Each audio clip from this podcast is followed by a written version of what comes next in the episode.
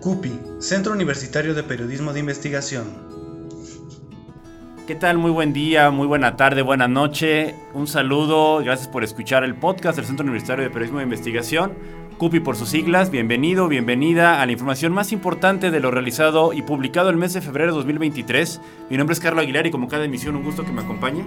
Soy Nitzia Pichardo, un gusto estar aquí contigo, Carlos. Ya estamos en febrero, vamos a hablar sobre los temas más importantes del CUPI que se tocaron en todo este mes. Para comenzar, Carlos, un tema de agenda que está hablando muchísimo sobre el tema de Genaro García Luna. ¿Qué nos puedes hablar al respecto y sobre todo porque involucra al Estado? Así es, bueno, días después de que se declaró culpable por parte del jurado de Brooklyn, Nueva York, el exsecretario de Seguridad Pública Federal, que recibió esta condena de culpabilidad el 21 de febrero, eh, publicamos un texto donde señalamos que de acuerdo al libro de Francisco Cruz, el periodista que habla de García Luna, en 2006, Harold Poveda, narcotraficante de Colombia conocido como El Conejo y quien fue testigo en este juicio, el primero de febrero de este año, se estableció en Querétaro, concretamente en Rancho La Muralla, en Amialco, durante el 2006, a mitad del sexenio de Francisco Garrido Patrón, también militante del PAN, como parte de este libro de Francisco Cruz, señala que de 2003 a 2009 aproximadamente, pues estuvo, diríamos coloquialmente, sin presiones, sin ninguna preocupación, porque en este rancho y castillo medieval eh, lo mismo tuvo distribución de sustancias de narcotráfico, construir un zoológico personal, así como lo escucha en el municipio que entonces gobernaba el PRI, pero que en un estado gobernado por el PAN, este narcotraficante de Colombia construyó y trajo animales exóticos a un lugar del estado de Querétaro. En las páginas 216 y 217 de este libro de Francisco Cruz, que habla sobre Genaro García Luna, se detalla cómo es que en un lugar apacible, como él le denomina, se asentó un narcotraficante de Colombia y que no era molestado y que incluso jerarcas de la entonces Policía Federal y de Seguridad Pública llegaron a este lugar y convivían con el narcotraficante. Es parte de lo que publicamos el domingo 26 de febrero y que, bueno, Nitzia, hablamos de consecuencias, pese a deslindes que han querido hacer actores políticos del Partido Acción Nacional, pues la relación del secretario de Seguridad Pública y de cómo el narcotráfico, o en este caso el narcotraficante, se asentaron en el país, pues está visible. Justamente también entrevistaste a Fabián Bocanegra, quien es un integrante del CUPI. Hablemos sobre la población indígena de Amialco y que los activistas continúan en defensa de la lucha por el agua. Eh, Fabián Bocanegra estuvo en Santiago Micitlán Amialco en la segunda Asamblea Nacional por el Agua y la Vida como parte de esta lucha en defensa del agua. Fabián, que nos platiques un poco cómo fue este evento, estas eh, ideas principales o consignas tanto de los habitantes de Santiago Micitlán, las personas que vinieron de otras partes del país y un poco la plática con Sara Hernández. Sí, la asamblea se realizó el 18 y el 19 de febrero, como lo mencioné, en Santiago Mezquititlán, en el barrio Quinto. Acudieron más de ocho estados del país, eh, entre ellos San Luis Potosí, Oaxaca, el Estado de México, eh, así como habitantes indígenas de la comunidad de Santiago Mezquititlán. Las denuncias principalmente fueron en relación al despojo de agua que han sufrido y también en relación a la toma de territorio eh, ahí mismo en Santiago Mezquititlán. Eh, desde 2021, uno de los pozos de la comunidad ha estado amenazado. Así los habitantes han luchado para que no se apropien del pozo, ¿cierto? Sí, justamente llevan en lucha más de 23 meses desde la comunidad de Santiago Mezquititlán.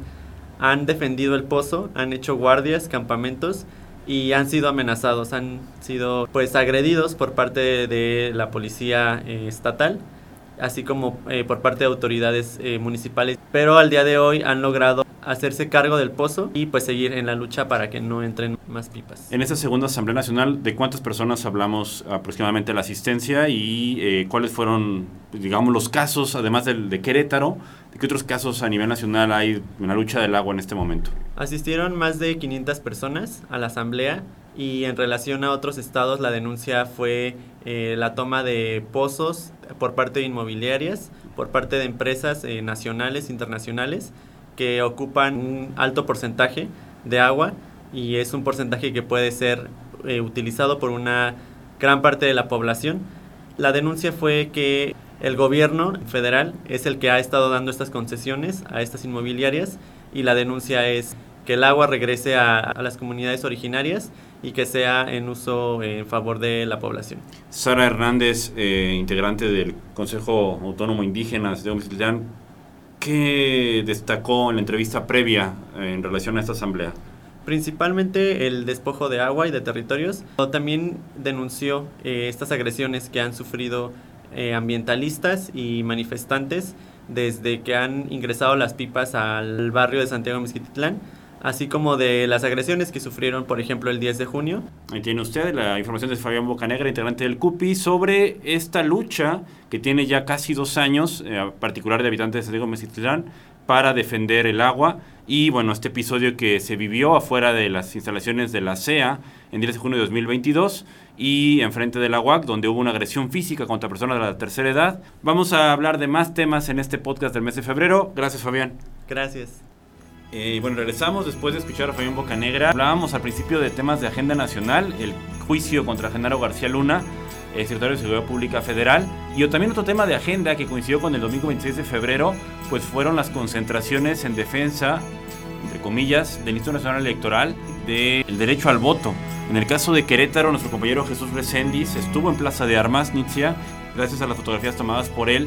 Reportamos cuáles fueron los principales acontecimientos y discursos y hechos que ocurrieron en esta concentración la mañana del domingo 26 de febrero.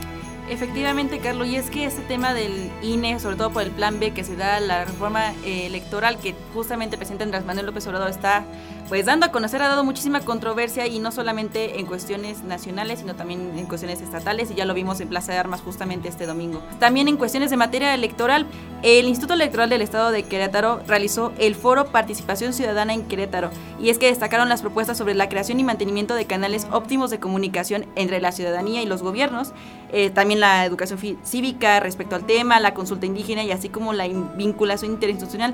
Pero fíjate, Carlos, que también hablaron que solamente se contempla cinco mecanismos de la participación ciudadana, a diferencia de otras leyes que tienen más de diez y esto puntualizaron en este foro. A diferencia de las leyes en estados como Chihuahua y Jalisco, que volvemos a lo mismo, son 10 mecanismos de participación, la ley de participación ciudadana de Querétaro solo contempla 5, por lo que los colectivos como Hoy por y Política Colectiva propusieron adicionar 15 mecanismos más, es decir, ya para que sean 20 para garantizar las y los derechos de las y los habitantes del estado de Querétaro. Así es, contextualizar un poco la participación ciudadana en el marco jurídico de, de, Querétaro. Bueno, esta ley fue sacada adelante en el sección de José Calzada Rovirosa y desde un principio señalaron estas eh, insuficiencias de la norma, ¿no? Y hablamos de participación, también lo que ocurrió en Plaza de Armas el domingo 26, igual, caso a nivel nacional. Estos materiales que hablan tanto de la participación a nivel en un contexto de agenda nacional como del foro del IEQ. Agradecer a, nuestra compañera Michelle Ramos, esta nota que menciona Anicia, y Jesús Reséndiz que se integraron al CUPI este semestre por eh, la labor informativa. Eh, se me olvidó comentar que en el caso de la protesta y de la concentración del domingo 26, las pancartas o las consignas que se vieron de las ciudadanas y los ciudadanos que acudieron a Plaza de Armas también solicitan ayuda de la presidenta de la Suprema Corte de Justicia de la Nación, la ministra Norma Lucía Piña, para lo que consideran detener las decisiones o el país de un solo hombre. Así venía una de las pancartas en el marco de esta reforma que fue aprobada ya por el Pleno del Senado de la República y que está a la espera, en el caso de cuando grabamos este podcast, de ser promulgada por el presidente de la República lo que desencadenaría después las acciones o recursos jurídicos de posible inconstitucionalidad, donde van a luchar quienes señalan que es anti derechos humanos y anti participación ciudadana de la reforma para revertirla. En el caso de Querétaro, bueno, los colectivos en los que participa entre otros Walter López, eh, pues están buscando que haya más mecanismos de participación, sobre todo la ciudadanía participe, ¿no? Entonces es parte de lo que el CUPI destacó en el mes de febrero. Pero además, Nitzia, comentar de uno de los eventos que le dimos cobertura visual y en texto, el quinto informe de rectoría del jueves 23 de febrero. Por primera vez en varios años en un escenario fuera de la universidad con un lleno en el Teatro de la Ciudad.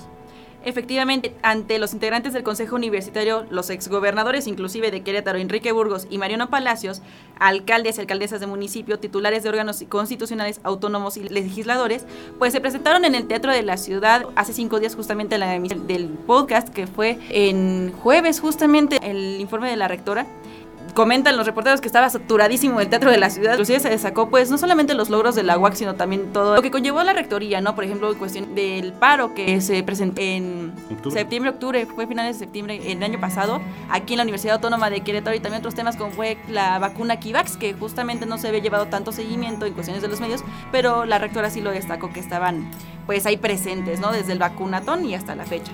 Los aprendizajes que deja el paro para la rectora Teresa García Gasca, lo señalamos ahí en la nota publicada o en el texto publicado como parte del informe. También la muestra que hubo de proyectos en el Jardín Guerrero, ahí a unos metros del centro de la ciudad. Y la presencia también de la directora Dolores Cabrera Muñoz, que junto con el director Mariano Palacios, que también fue rector de la universidad, pues estaban ahí en primera fila y, y se les agradeció no solamente su presencia, sino sus aportes a la universidad, eh, estudiantes, público en general integrantes de distintos órganos y partidos políticos como parte de la pluralidad y de la diversidad que tuvo la reunión o este evento en sesión extraordinaria del Consejo Universitario el jueves 23 como parte de la cobertura del CUPI en este mes. Señalar, inicia que el CUPI también como parte de esta innovación que buscamos comenzamos una nueva sección con infografías de nuestro compañero Mario Ortega y con testimonios que iremos recopilando llamada Historias de Crobus, con dos testimonios ya publicados en febrero de estas cuestiones que a partir de la falta de transporte público, falta de movilidad en la zona metropolitana, las obras de la ciudad, pues están generando situaciones eh, extraordinarias, sufrimiento, caos en las usuarias y los usuarios del transporte. Arrancamos con una historia de Edgar.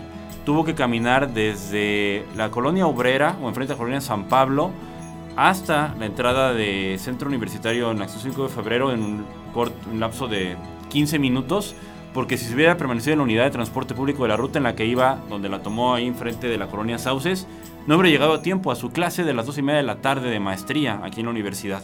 Y también la historia de Isabel. Isabel que utiliza la ruta 122 para llegar a su trabajo, de ahí del centro histórico. En septiembre del 2022, el camión ya no arrancó, ya no avanzó, ahí las y los dejó en Colinas del Cimatario y tuvieron que ir de la UPQ, donde el lugar donde ella trabaja, a rescatarla. Ya no digamos para llegar tarde a su trabajo, para poder llegar a su trabajo esa mañana del 6 de septiembre. Entonces, publicaremos estas historias que evidencian cómo nos sirve Crobús y el transporte público por más discursos, elogios o eh, réplicas que hagan las autoridades, desde el gobernador hasta la Asociación de Movilidad del Estado de Querétaro, sobre esta problemática de Querétaro. Efectivamente, y sumándole las obras como Paseo 5 de febrero y que solamente Querétaro tiene cuatro calles y se cierran, pues tenemos que ver ahora sí yéndonos con dos, tres horas de anticipación antes de llegar a nuestros destinos. Pero bueno, justamente si quieren emitir esas historias o quieren saber más sobre nuestro contenido, recuerden que nos pueden visitar en Facebook como Centro Universitario de Periodismo de Investigación CUPI, en Instagram como arroba cupioficial.uac, arroba cupiuac en Twitter, pero recuerden que eso es con mayúsculas, y también nos pueden encontrar en nuestro canal de YouTube, donde justamente están viendo este video podcast o el podcast en Spotify, que es Centro Universitario de Periodismo de Investigación, CUPI. Recordarles y anunciarles, mejor dicho, como cada cierre de podcast, que podrán eh, escuchar o ver en el mes de marzo. Tendremos la presentación del libro Clave 11, Diario de Fotógrafo de Nota Roja, con el fotoperiodista Rafael Durán, que vendrá aquí a la facultad y ya les estaremos platicando en el siguiente podcast lo más importante de esta presentación del libro, entre otras sorpresas que iremos eh, no solamente anunciando, sino también publicando y preparando. Estar atentas, atentos a lo que el CUPI publicará y consignará respecto al 8M en este 2023 entre otras fechas. Mi nombre es Carlos Aguilar y como cada emisión de podcast, un gusto acompañarla, acompañarlo en esta transmisión. ¿Me acompañó? Nitzia Pichardo y espero que tengan un bonito día. CUPI, Centro Universitario de Periodismo de Investigación.